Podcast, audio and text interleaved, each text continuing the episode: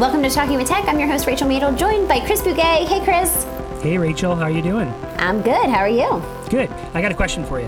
Okay. Are you a fan of The Matrix? Have you ever seen those movies? Do you know what I'm talking about with those movies? Yes. Do you know about the new movie that just came out? I don't know about the new movie that just came out. I do know about the old Matrix a long time ago with Keanu Reeves. I don't know about the new Matrix. So you've seen that movie then? Is it like when's the last time you've seen it? Has it been like hundred years ago since you've seen it? That sort yes, of thing? yes. It was a long time ago. So if you're like going to ask me specific details, you're going to be really disappointed. No, no, I'm not. Well, actually, I have a couple stories to share about about the Matrix. Um, you mind if I share them right now and kind of kind of share some? I'm going to nerd out on you as I typically do with these sorts of things. So let's go. So let's see. The Matrix and I have a long history together. The Matrix uh, came out in the late 90s, and I was working at Kent State in a. So I was going to get my master's from Kent State uh, University in Ohio, and. Uh, while I was doing that full time, I was also working almost full time at a movie theater, and that's when The Matrix came out. So I was working in a movie theater. And so I remember it was a mind blowing experience, right? New special effects, um, really uh, the whole idea of like a virtual reality that we're living in, you know, spoiler alert for a movie that's many, many years old. It was really a groundbreaking movie for its time. Uh, and then it came out with two sequels that uh, we don't need to talk about those sequels. They're they're they're they're eh.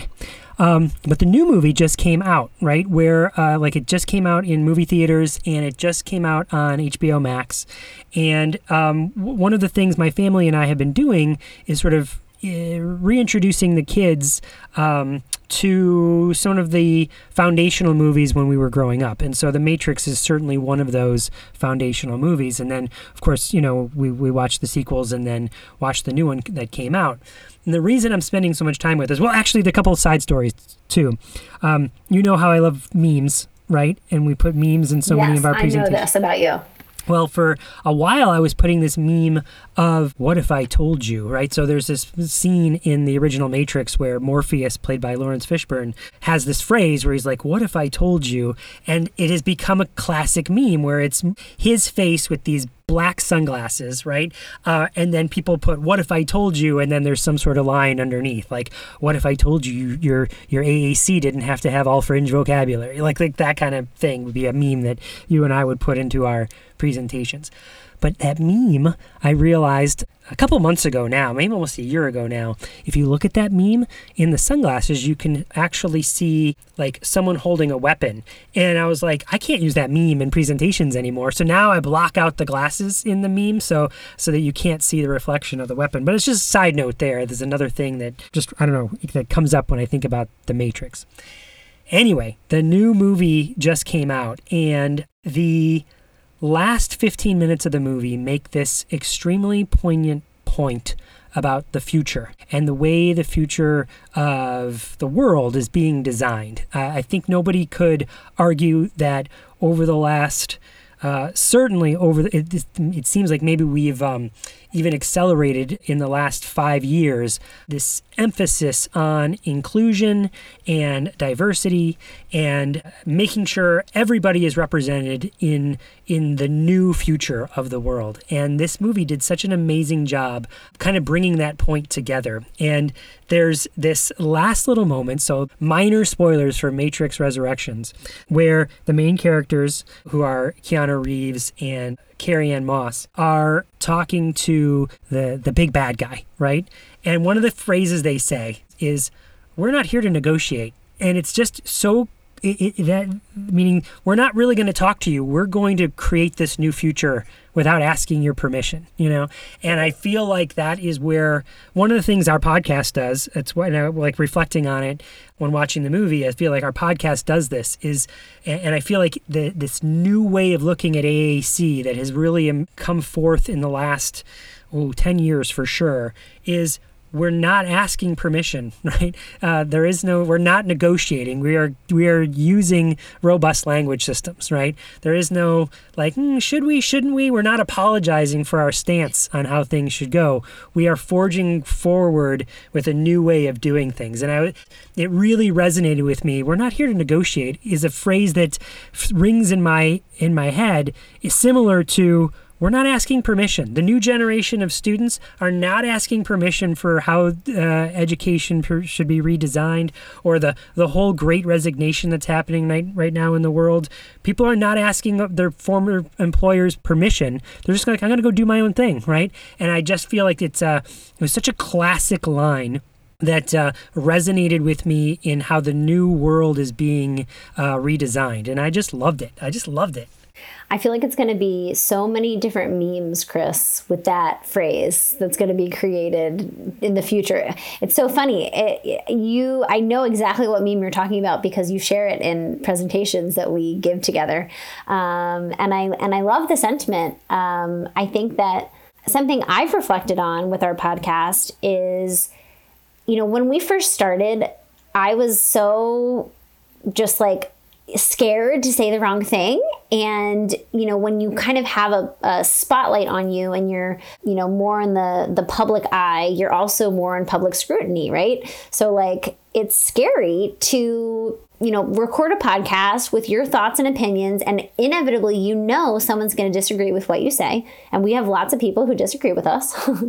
Um, you know but as as we've continued on in the podcast and we've continued to grow, um, you know, together, Chris, I think that we have become even more confident in communicating unapologetically about, um, you know, the things that we believe when it comes to AAC. And I'll never forget, I was once told if you don't have anybody disagreeing with you, you're not doing your job you know when you're in the public light. Um, it means that you're not taking a stand. You're being kind of too like this and that. Um, you know and sometimes you know we have people who come on the podcast who maybe have you know differing opinions than we do. And you kind of have to play play nice in a lot of ways um, and not necessarily go extreme. Not that we're extreme. I feel like we're pretty like middle of the road in some ways. But there's a few things that we feel really strongly about and passionately about. And you know i feel like we've gotten even more strong in communicating that and you know not being afraid to communicate that message for sure. I mean, there's times where you just have to again sort of make a leap of faith uh, and that's a that's again a, a, nod to some of the things that happen in this movie. Um, or Spider-Man is super popular right now right? As we're recording this it's still um, uh, those movie that movie just came out and that's a, another feature in that in that movie and and um, similar movies is making a leap of faith. And oftentimes you and I have had to do that here on this podcast. Uh, uh something that immediately comes to mind is the specific language system first approach you know? I'm not going to apologize for that approach when I know that it's working for so many people. Um, but it's one of those things where, like, again, it sort of feels like we're not going to ask permission. People are just going to do it. If it makes sense to them and resonates, there's no uh, secret AAC society that we have to get permission from to say this is how we're going to do it. And I feel like that same thing is true for uh, redesigning education from an inclusive lens. Is that the next generation of students and the next generation of if you're a if you're a pre-service teacher listening to this right now, you don't have to ask permission. You can design it how you think it needs to be designed. Um, with uh, as as long as your ethics and your morals are in the right spot, you know. Yeah, no, I completely agree, and I think that you, you're you're very impressionable as kind of a pre-service teacher or uh, SLP, um, and I think that you feel hesitant in a lot of ways to do what you think because you're not sure and you don't have a lot of experience under your belt. Um, but I think that, you know, like you said, just letting your moral compass kind of guide you and also being open i think that that's a really important thing is being open to different perspectives that maybe you never thought about um, or differ from what you were taught.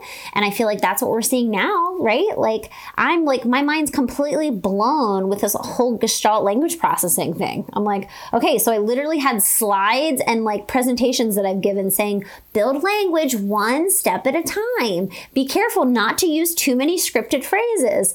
And so now it's like okay i need to rethink that. I'm open to new perspectives and changing what I do based on the information that I'm gathering. And it's just like it's it's interesting when you think about th- how things can evolve. But I think that takes ultimately a curiosity and openness and willingness to hear other perspectives other than the ones that you are familiar with or you know what you think basically is right Absolutely. Absolutely. All right, two last Matrix references I got to mention.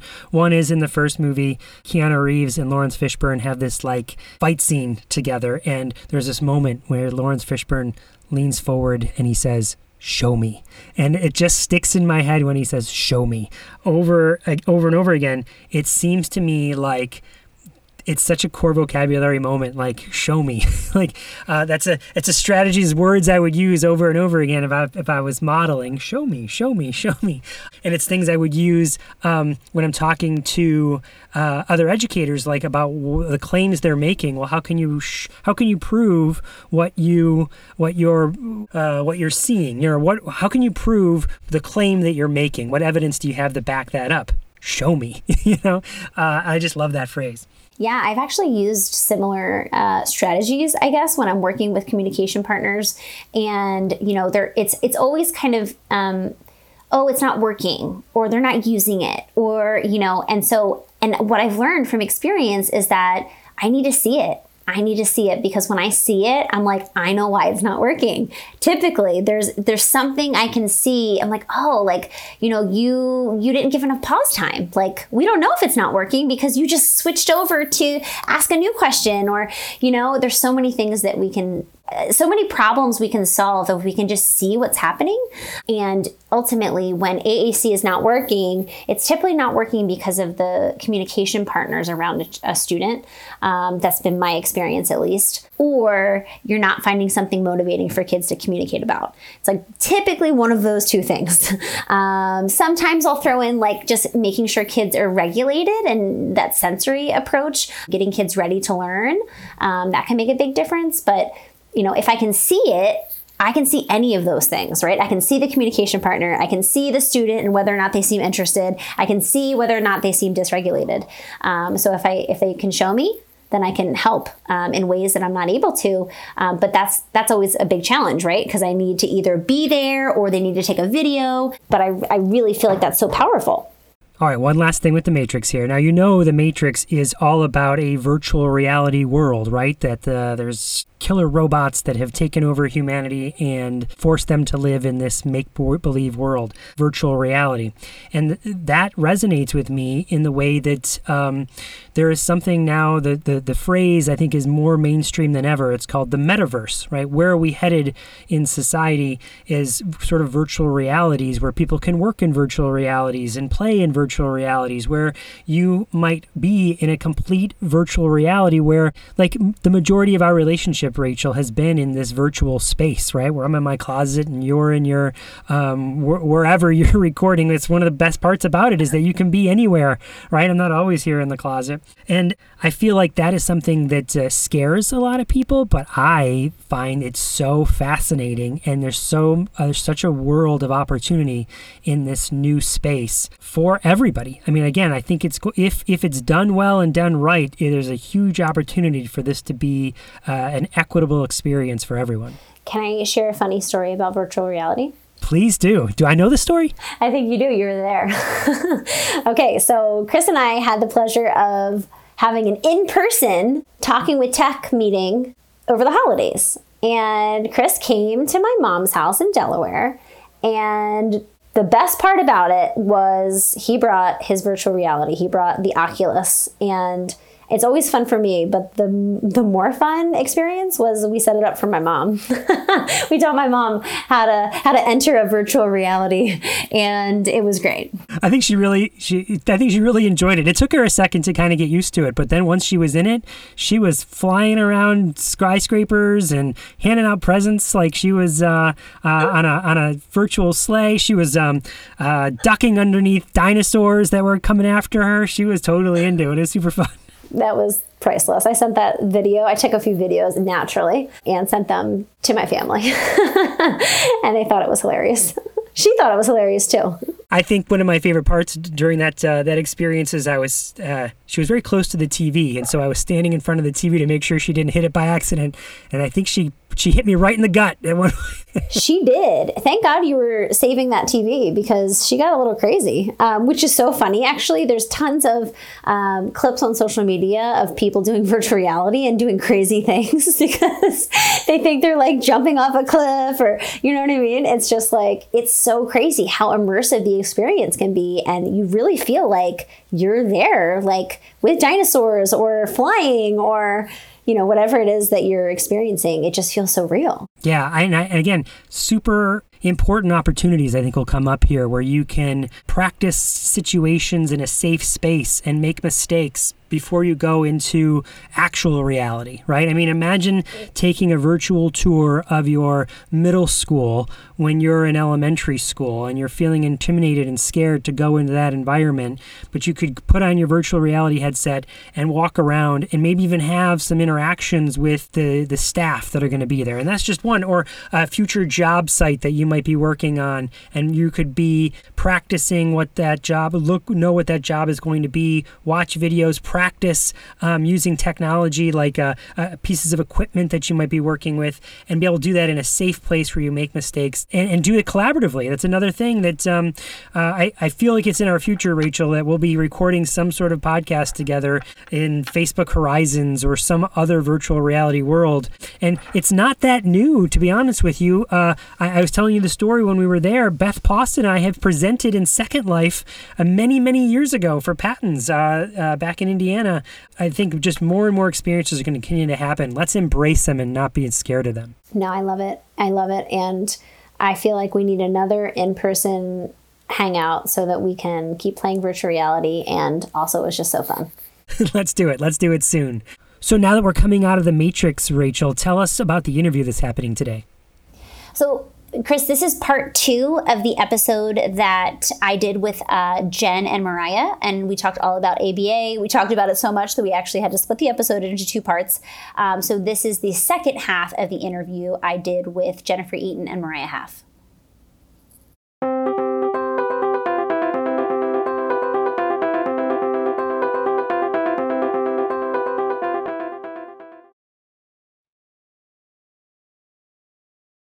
Rachel, before we head into the interview this week, I think we have one more special announcement, and that's our sponsor. Yes, I am super excited for this collaboration with the company Vooks. Um, if you guys aren't familiar with the company, they are basically creating video book combos. I feel like it's it's not a book, it's not a video. Um, they kind of fuse the two together.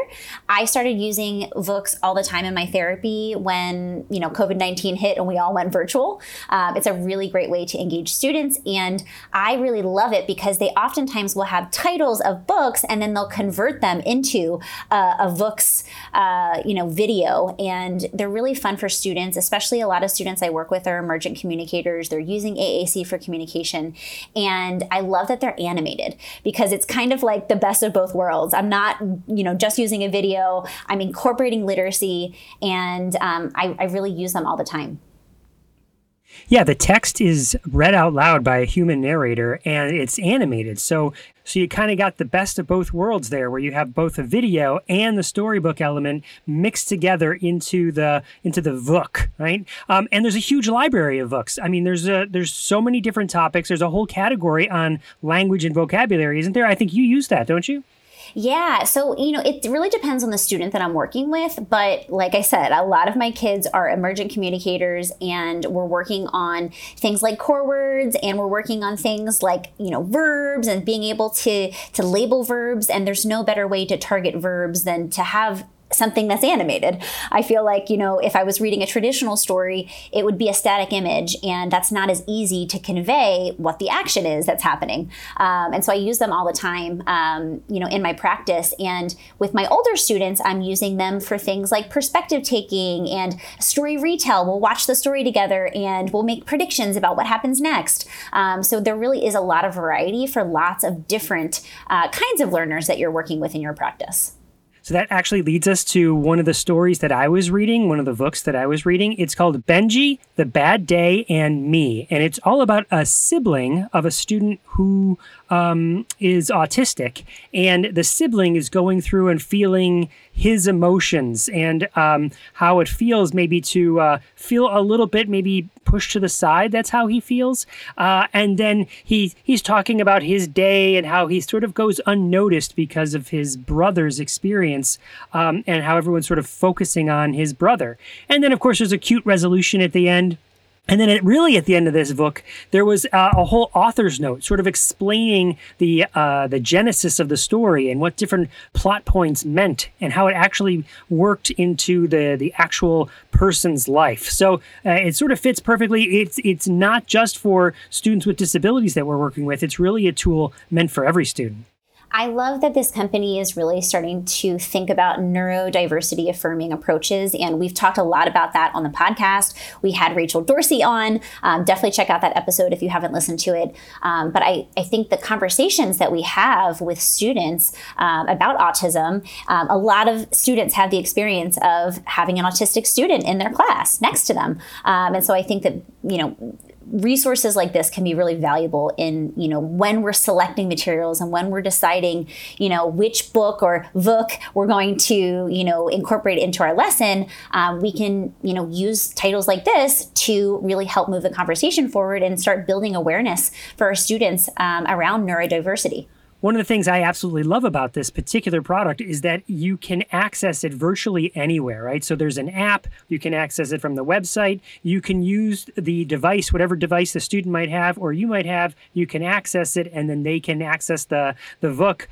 in whatever platform that works best for them. Yeah, I tend to use the web-based version because I'm doing a lot of work telepractice wise and I'm sharing my screen and using annotate features to kind of circle specific words. I was just doing this yesterday with a student. Um, I was reading a story. I was reading a, a book, and it, uh, you know, I was working on reading comprehension with this student, and I was using the highlight tool uh, to annotate, um, you know, specific keywords, um, and then you know, typing in the question onto the the actual screen. Um, and so I like to use the the web based version, but it's really awesome that they have you know uh, app also for you know families and clinicians who are kind of on the move going into classrooms things like that um, i think it's really accessible and I know we talk about this strategy quite a bit about when you're watching a video to pause the video and then talk about it intermittently. And of course, you can do that. And we discovered the keyboard shortcut of hitting a spacebar to pause the video, uh, which then you can use very frequently to discuss the story points or whatever the topic is that you're trying to draw out uh, with uh, the person that you're working with. Also, Rachel, I didn't know if you noticed this, but there's an activity section to the website, um, which was new to me. The last time I had looked at Vooks, I didn't realize that there was an activity section. So I started digging in there and playing with all the different printables. I know that's something we are always wrestling with is implementation. And like, well, how do I use this book? Well, here's a bunch of activities that go along with different stories that uh, help you integrate the story into your work.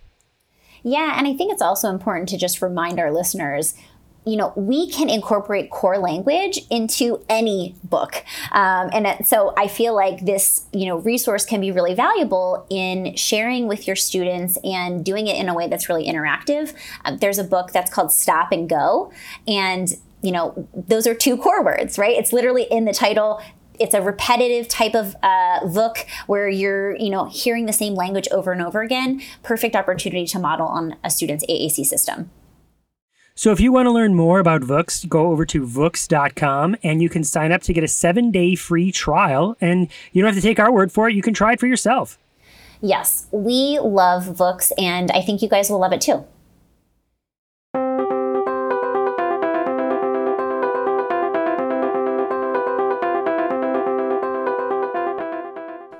Okay, I'm going to take this opportunity to talk about a specific question related to my individual practice with one kid that I'm working with and I need your guys insight. I'm hoping this conversation relates and you know helps lots of our listeners, but I'm going to be selfish and talk about one specific situation where I've literally been at odds for almost two years with an ABA team uh, that I'm working with.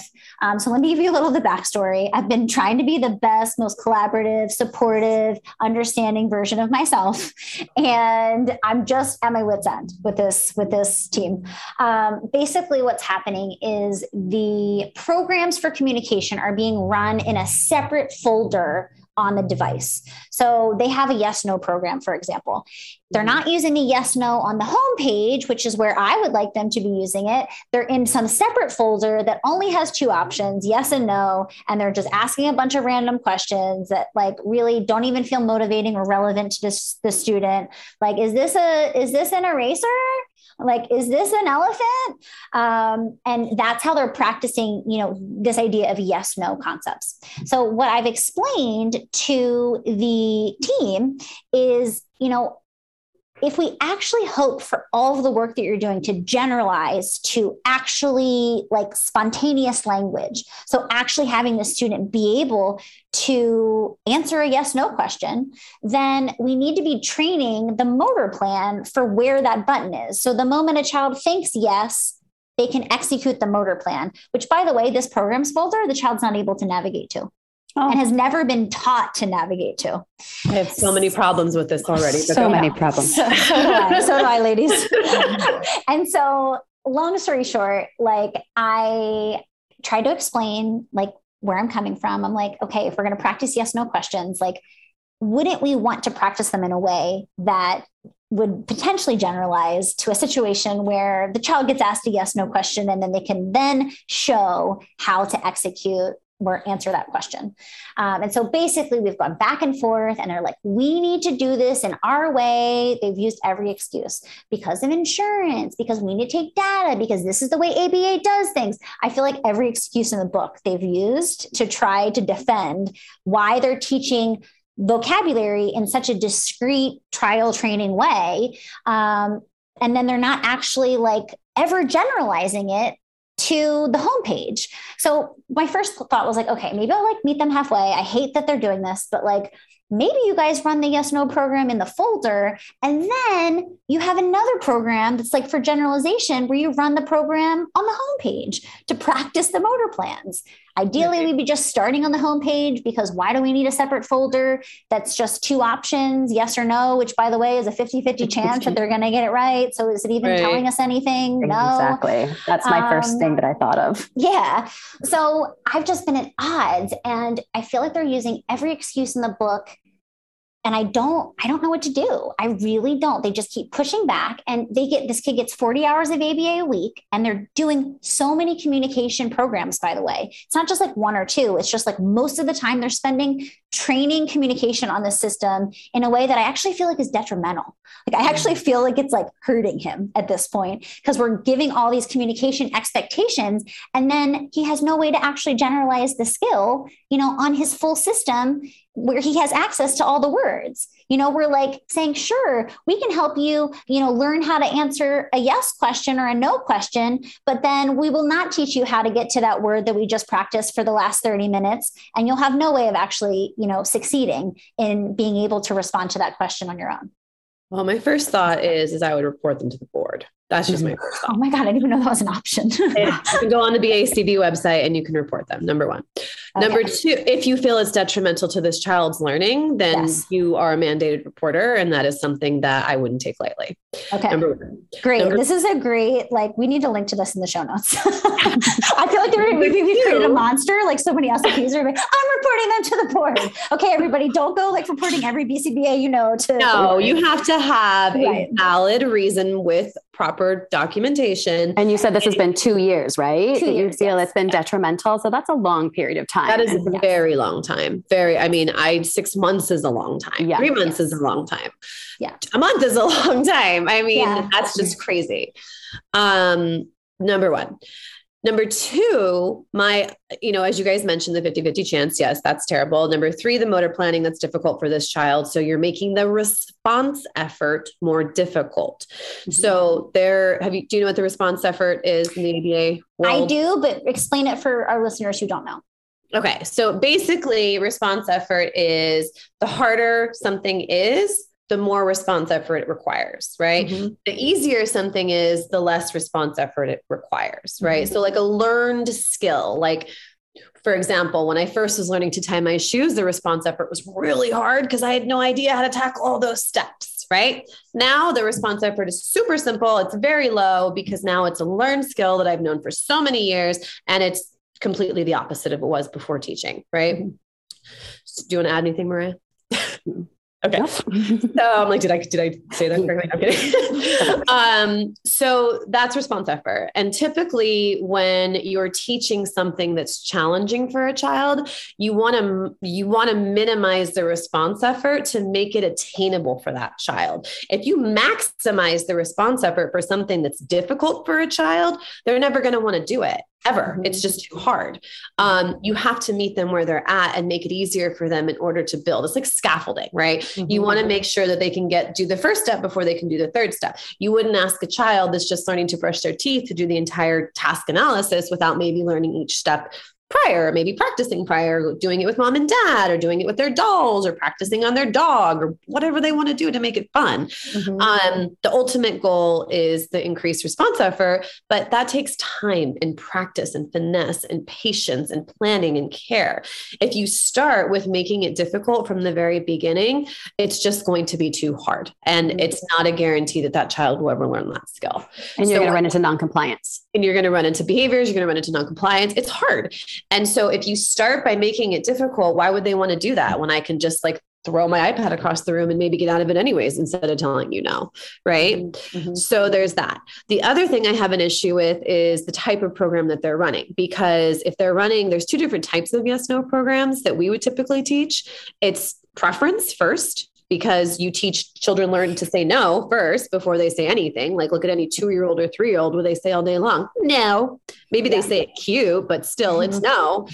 um, and so I would never teach factual, which is, is this an eraser, before teaching preference, because preference just, it, it's, it's a, it's the prequel to factual ID, right? Yes. yes, there's a time and a place for both, but preference is actually more of a foundational skill that you need to teach first because I mean, it is I mean, we have a little guy right now that's just nodding his head yes and shaking his head no for for preference, and like we are having dance party after dance party after dance party right now because it's just amazing, right? But yeah. like this took a lot of time and practice, and we started an imitation, and we did it in playful ways, and now he's finally responding and imitating and doing it. And I would never teach. Do you want, or is this a I don't know is this a phone first? That's a higher order skill. So it's the same thing. The response effort is harder, right? So you basically need to meet the child where they're at, make it easier for them.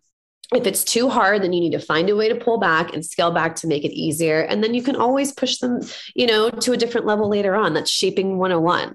Um, so those are all my issues with that. I, I have to tell you, I already told this to the team about why would we start asking yes no questions? First of all that who cares if it's an eraser? That's my first right. like i don't care. i mean that's this kid not, doesn't care. Nobody cares that it's an eraser. Yeah, yeah. and i think it has to be meaningful for the kiddo like I, I just yes i agree. Go ahead.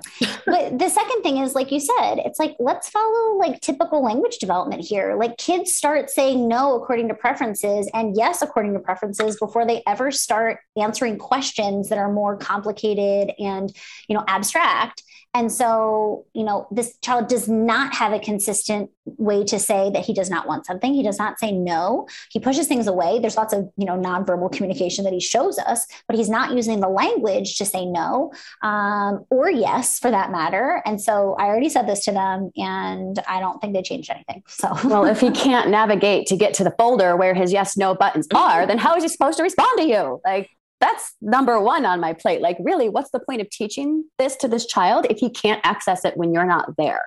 That's yeah. what we tell parents all the time.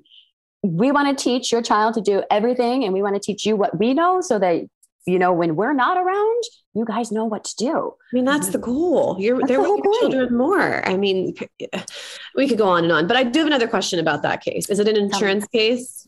Yes. Uh, it hasn't been the same BCBA since the yes entire time you've been on there. I would ask the parents to ask for a new supervisor. Supervisor. Mm-hmm. Absolutely. Yeah. yeah. I would say that these are all of the problems and, and maybe switch companies Yeah, that is um, exactly what I've said. Yeah, the, I mean, the, the, mom loves me, so I feel like. I mean, it's a lot. It's hard. I get yeah. it. Like that's a big transition, and and yeah. you know we get it. I mean, all of the clients that we have have come to us pretty much unhappy from other agencies. So it's a big switch, and we've seen the switches happen. And it's a process. It's not easy, and especially when you have a little one on the line that's learning, you know, and you want to make sure you sustain their learning. And so we get that. Mm-hmm. Um, but two years is a really long time, and there's not there's really not any more time to waste. Um, so you could report them, or you could ask for a new supervisor, or you could switch companies and, mm-hmm. you know, just state that this is what my child needs according to, you know, our speech therapist as far as speech and communication and language. And the only way that we can work together is through this cooperation piece. Yeah. Um, mom can set those boundaries or dad, whomever, or mom mm-hmm. and dad. Mm-hmm. Um, you know, so well, thank you for making me feel better about what I've done and that I'm not crazy. Because I was like, am I not understanding like some secret rule about ABA that I don't know about? Like, but to hear you guys kind of affirm that you disagree with this makes it feel like, no, it's not the way ABA does things. Um, no. That makes me feel a lot better. So thank you for validating my experience. well, I think too, like, absolutely. And I think, like, just to kind of touch on that a little bit, like, you know, there are a lot, and we know of them. We know about the rigid ABA. We've seen it, we've heard it, you know, we've experienced it. Um, and I think there's this new progression of ABA that's really shifting to more of a naturalistic and collaborative approach um, because what was done, you know, 40, 50 years ago, as far as like the Lovaas approach and stuff like that, we've seen companies that still continue to implement only from that perspective. And a lot of the families come out unhappy because there's no room for generalization, there's no room for socialization, there's no room for um, naturalistic opportunities. And I think this kind of new era ABA is really going into more of this naturalistic teaching and using these opportunities to kind of to as your pedestal, if you will, right? Mm-hmm. Um, because that is where you need to use it. So if you're trying to teach social skills at a table one to one with an adult where there's no distractions and you play the same game 15 times and it's the same peer and it's the same comments and we go back and forth and back and forth, I'm going to throw the game across the room because I'm done. Mm-hmm. Right. Um, that doesn't make learning fun. Like playing a game is playing a game. It needs to be exciting. It needs to be fun. It needs to be um, social and and communicative. And did I say playful? Probably, but I'll say it again um, because that's what children like and that's what they need. And at the end of the day, we should let them be little and not be teaching to not be able to generalize these skills because that is a dead end it just is. Right. Or teaching them just to respond. That's where I have a big issue with a lot of that roteness when it comes to ABA is just respond to me, just respond to me. No, no, no, you're a child. You need to have mm-hmm. spontaneous language. You need to come up and do spontaneous comments and, you know, join my attention when you feel that it's appropriate. Like I don't want to be the only one speaking. I want this to be a reciprocal conversation or, you know, game or whatever it happens to be. Um, and that's where the fun comes in. I mean, I love it when kids start telling jokes. I had a client call me Wonder Woman today. I was like, yeah, that one's going to stay. I like that one. I am Wonder Woman today. no, I love it. And like, we know that kids learn best when they're having fun. You know, yeah, we all, exactly. like, when we're engaged and motivated and it doesn't feel like work, it feels so effortless. It's like that's when kids are learning the most. I have um, one little kid that I sing the entire two hours. I don't talk. I don't say anything. I sing.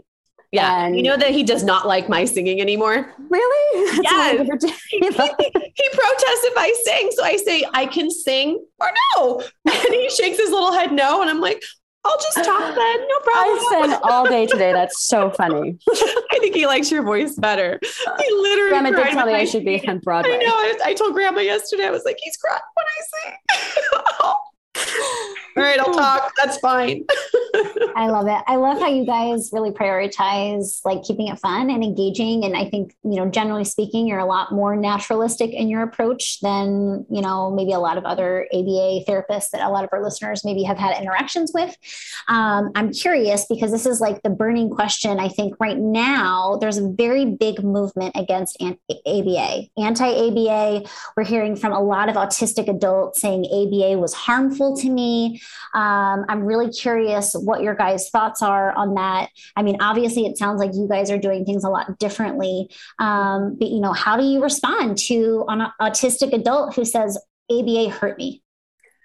I mean, you that's you listen first. Yeah, first you listen and you listen to their story and you ask them a lot of questions as to what made them feel this way or or how they felt or why they felt like this way.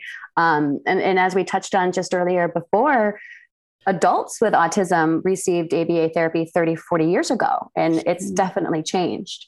So um, I feel like we've recognized as practitioners that the way we were um, writing programs as just response was creating little robots, and nobody wants a little robot out in the world. We want little people to grow into bigger people.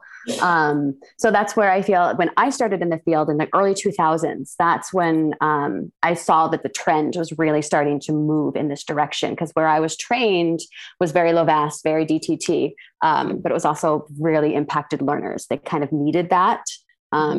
Level in order to learn but as i got further into my career and was working with the kiddos who are, you know, a little higher on the spectrum or they're a little bit less impacted. It's like, I don't need to do it this way. I don't need to do the drill and kill, touch your head 10 times. He touched his head the first time. We're moving on. Mm-hmm, mm-hmm. Um, and we're doing something different. Um, and I think it's just kind of noticing your learner. And when they start to tune out and look around and they're not paying attention to you, and you're doing something wrong. You have to you have to change it up and get their attention because they're not going to learn if they're not paying attention to you. Mm-hmm. Yeah. And I, I think it really comes from this idea of like, you know a child-centered approach like you you you really need to consider your learner and what you're doing and you know the way we teach one kid is not the way we teach another we base we teach on what they based on what they need in that moment and and i think autonomy is something that we really value in our practice um you know if a child like i said earlier he didn't want me to sing so i stopped singing. And i was so sad and i wanted to keep singing but i couldn't. Um, but really listening to what the, your learner's telling you because verbal or nonverbal it's all communication they're trying to share something with you and i think really listening and coming from a place of eh, really pushing for childhood autonomy and letting them have you know choice and opinion and um, negation i mean i love it when kids start negating i'm like yeah let's yeah. let's let's yeah. talk about that. And as you kids know? develop and as they grow, asking them, what do you want to learn? I mean, yeah. we have seven and eight year olds who tell me, I don't, I don't need you anymore. Great. Let's put together a, a, a, goal list to show me what you need to do so that you don't need me anymore. I love that. Let's work on that. Yeah. Um, so yeah, yeah, I mean it's it's it's so it's hard because we're so aware of the pushback and the negativity and I think, you know, as far as I can only speak to our practice, I can't speak to all practices, but like I think the way that we really honor the whole family and the whole team and the child centered approach and the play based approach and the naturalistic opportunities for just being present. Um, you know, we do a lot of mindfulness and we do a lot of yoga. Maybe we're working on imitation, but it's yoga. It's yoga. um, you know, we really enc- encourage and support all of those extracurriculars. I mean, and I just, I, I think within our practice, just really being mindful of that and what they need and listening and, and using that as a means to teach is kind of our approach. Um, I don't know if it's, you know, I, that, I mean, that's us. so I'm curious. So there's a lot of listeners out there probably thinking, this sounds so great, but this is not my reality with ABA. Like, you guys are wonderful, but this is not my experience. So, do you have any insights or gems of wisdom that you could share, um, perhaps when you know someone comes up against a ABA you know team or BCBA um, and they're kind of you know maybe trying to push more of a structured uh, not as naturalistic like is there anything that you know us as speech language pathologists can do to um, you know get in with that aba um, is there any like angles you might suggest to kind of get more buy-in with kind of our agenda? I'm curious if there's any like insight from you know obviously you understand aba you work in the field. Um, is there any way that we can kind of get our foot in the door with the collaboration and perhaps you know encouraging more naturalistic uh, play-based opportunities for language language? Um, I think I wish I had a direct answer. I, I do, but go ahead, Mariah. Um, I think we spoke on it a little earlier when it comes to the data piece. Behavior mm-hmm. analysts are always so driven in data. So present it this way. Let's do it your way for two weeks. Let's look at your data. Then we're going to do it my way for two weeks. And we're going to look at my data and we're going to p- compare the two at the end. I like we're going to see which one works better. I used to do this with parents because as a younger BCBA, I would always run into, well, you're not a mom. How do you know this is going to work? All right, I'll show you how I know it's going to work. We're going to do it your way for two weeks and we're going to look at the numbers. Then we're going to do it my way for two weeks and we're going to look at the numbers. And at the end of the month, we're going to come together and we're going to mix it up. So you don't know which one was whose way. And we're going to look at the numbers and say which one was better. Yeah. Yeah. I like that. I mean, yeah, if you want to get into the the BCBA's mind that's not so collaborative. I think show them the data. Speak to the data. Show them the data. Um, but I also think you know. It's hard because you, as the BCBA, you have this idea of you want to do this, and and but you also know that that most children that we're working with also need speech and ot so it's really hard for me to wrap my head around the idea that they would be closed off. It really is. Um, especially when you could learn from them. And ABA typically has more hours and you could be teaching more when speech and OT have less. Like it's really hard for me to, to fathom that. But I, yeah, I think the data piece, I wish I had an easier answer, but I don't. I think that I think that us as a field of in ABA, I think that we need to really start looking at what it is that we're trying to accomplish with this new kind of direction of ABA and really start to understand the benefits of the collaboration piece. Yeah. I think that if you run into a situation where you have somebody that's been in the field for many many moons and they're set in their ways it's probably going to be harder unfortunately i i wish it wasn't and i and i we are not that way but unfortunately, I guess that's the case. And I think um, you can always talk with the parent too, because ultimately the parent is the one who has the executive decision as to who makes up their team. So yeah. if you can say, hey, this has been going this way for two years, everything's stagnant, we're not progressing, mm-hmm. and start poking at the parent and, you know, poking that bear, wake them up. Yeah. Um, show them some videos of ABA a different way. Go to YouTube, look at the play base, you know, show them what's out there. Maybe they don't know that there's something better out there. Yeah. And I, I, yeah, I like that. I think, you know, getting the parents really involved and really being an advocate for their child to show them that there are different ways to do this. Um, and I also think, you know, if you get that hard pushback, then that's not the right ABA team for you. Yeah. It's mm-hmm. not. There, there has to be a better way. Um, because like I said earlier, the fact that you would even get pushback is really hard for me to wrap my head around. Um, I get pushback a lot, you guys. I mean, we have our BIs go to speech therapist sessions and OT sessions. It's not just us that collaborate. We have our whole team collaborate because we want them to learn from the best as well. I, yeah, it's. I mean, it's it's the whole team. It's RBIs, RBT. I mean, where everybody goes to speech, everybody goes to ABA. We all join the meetings. We're all involved. We had a two-hour OT meeting recently, and like the whole team came. Like it's we're there to support that child's whole need, not just mm-hmm. your isolated version of that. Mm-hmm. Um, and if I go back to the insurance piece, what you're going to run into sometimes is like, well, that's not behavior analytic in nature. Well, as a BCBA, you can find a way to make that behavior analytic in mm-hmm. nature. Okay, Always. this child has a sensory need. Okay, so then let's write goals for different ways that we can work on fine motor and gross motor um, and oral motor imitation, right? Or whatever it might be. Um, so there are ways to do it. You just have to be creative and willing to figure out how to make it be behavior analytic in nature while still accommodating the additional needs of speech and OT. Yeah. Because when you think about it, before insurance, it was, oh, the regional center. Oh, we can't do that because it's not a regional center goal. Or that's a school goal. That's not a, re- it's a, they're all goals. This is the child. All the goals are their goals. It shouldn't be separated between school and home and community and here and there. All the goals need to be worked on in all the environments with all the people because that's what's going to teach our learner. Yeah. Done and done. Totally. Listen, It's a hard question though, because I, I wish there was an easier answer for it. I do.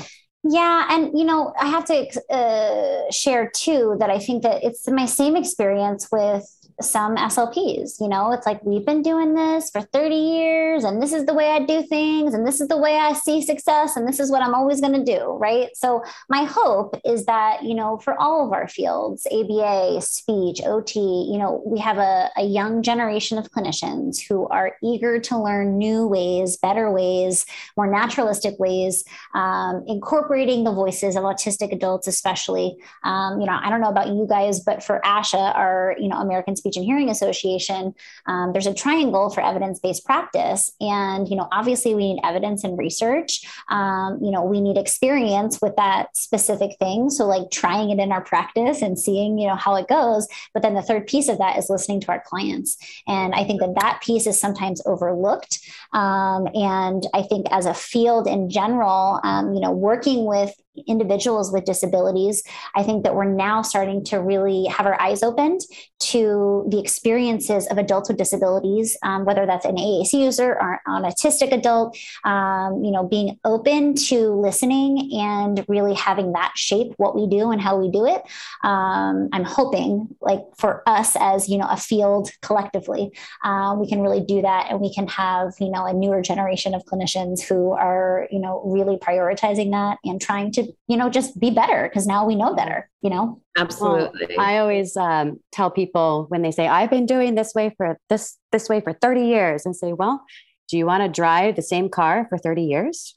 Because yeah, the dr- the car you drove 30 years ago will might get you from point A to point B, but guess what? There's a newer model. It just came out this year and it'll get you there faster. It also has a backup camera, which makes going in reverse a lot easier. And power steering and power windows and all the luxuries that we afford today that, you know, didn't exist. yeah. So I, I And view ABA in the same way. Yeah, and I hear and I hear you too as far as you know pushback from other SLPs. I was in, a, in an IEP, I don't know, I think maybe six or seven months ago, and a speech therapist came on and recommended a ridiculous amount of speech. It was like one times 30 per month in a group, right? This child's nonverbal. Like Mhm. that's ridiculous. And on top, Three. Three at the time. right? right? And Wait, so ex- explain this to me 30 minutes a month Once of, a month. of One- speech therapy? Yeah. Mhm. in a group. That's, that's it? In a group. In a In a group. Yeah. a Oh, group. yikes. That was a school recommendation. That was a school recommendation. And so when I contested that and I said, this is not appropriate, and then I also suggested AAC, the speech therapist was like, well, we'll teach PECS. And if you want to get AAC, then maybe we can bring that on board, but we're not really sure. And I'm like, uh, Wrong not- answer. Wrong well, answer. And, and, and this this this woman, she was she was lovely and nice, but she had clearly been in the, the field for a long time. It was, you know, I mean, this child could have eaten her alive. Like she was a small, mm-hmm. fragile woman and elderly, and he's a big guy. Um, and I looked at the, you know, afterwards, not not only what was said and the fact that as a BCBA, I recommended an AAC and got pushed back from an SLP, and not to mention that just all of it. I was like, I looked at the parents and I was like, nope, moving on, nope. Um, so we've seen it too, even in our field when we recommend things, and people are like, well, what is that? Well, let me teach you. Let me show you. Totally. Get on board. yeah. Oh man, PECS. That's a whole nother podcast episode. I know. I was like, my heart. Ugh. I know. And from an SLP at that. Come on, speech therapy. Like, dude, Um, so it's all fields. We we Yeah. see it too. So, Totally, totally. yeah. Okay, ladies, how can people get in touch with you if they're interested in learning more, or perhaps they're in Orange County and they're like, "This is the ABA team I need to work with." Uh, they can reach out to us at info at rootedinplay.co or they can go onto our website, which is just www.rootedinplay.co. Awesome. Thank you guys so much. or so Instagram much. too. Sorry, I guess. Oh yeah, you guys have Instagram. We'll link Yeah. to all that in the show notes. Send me an email and I'll make sure it gets in the show notes.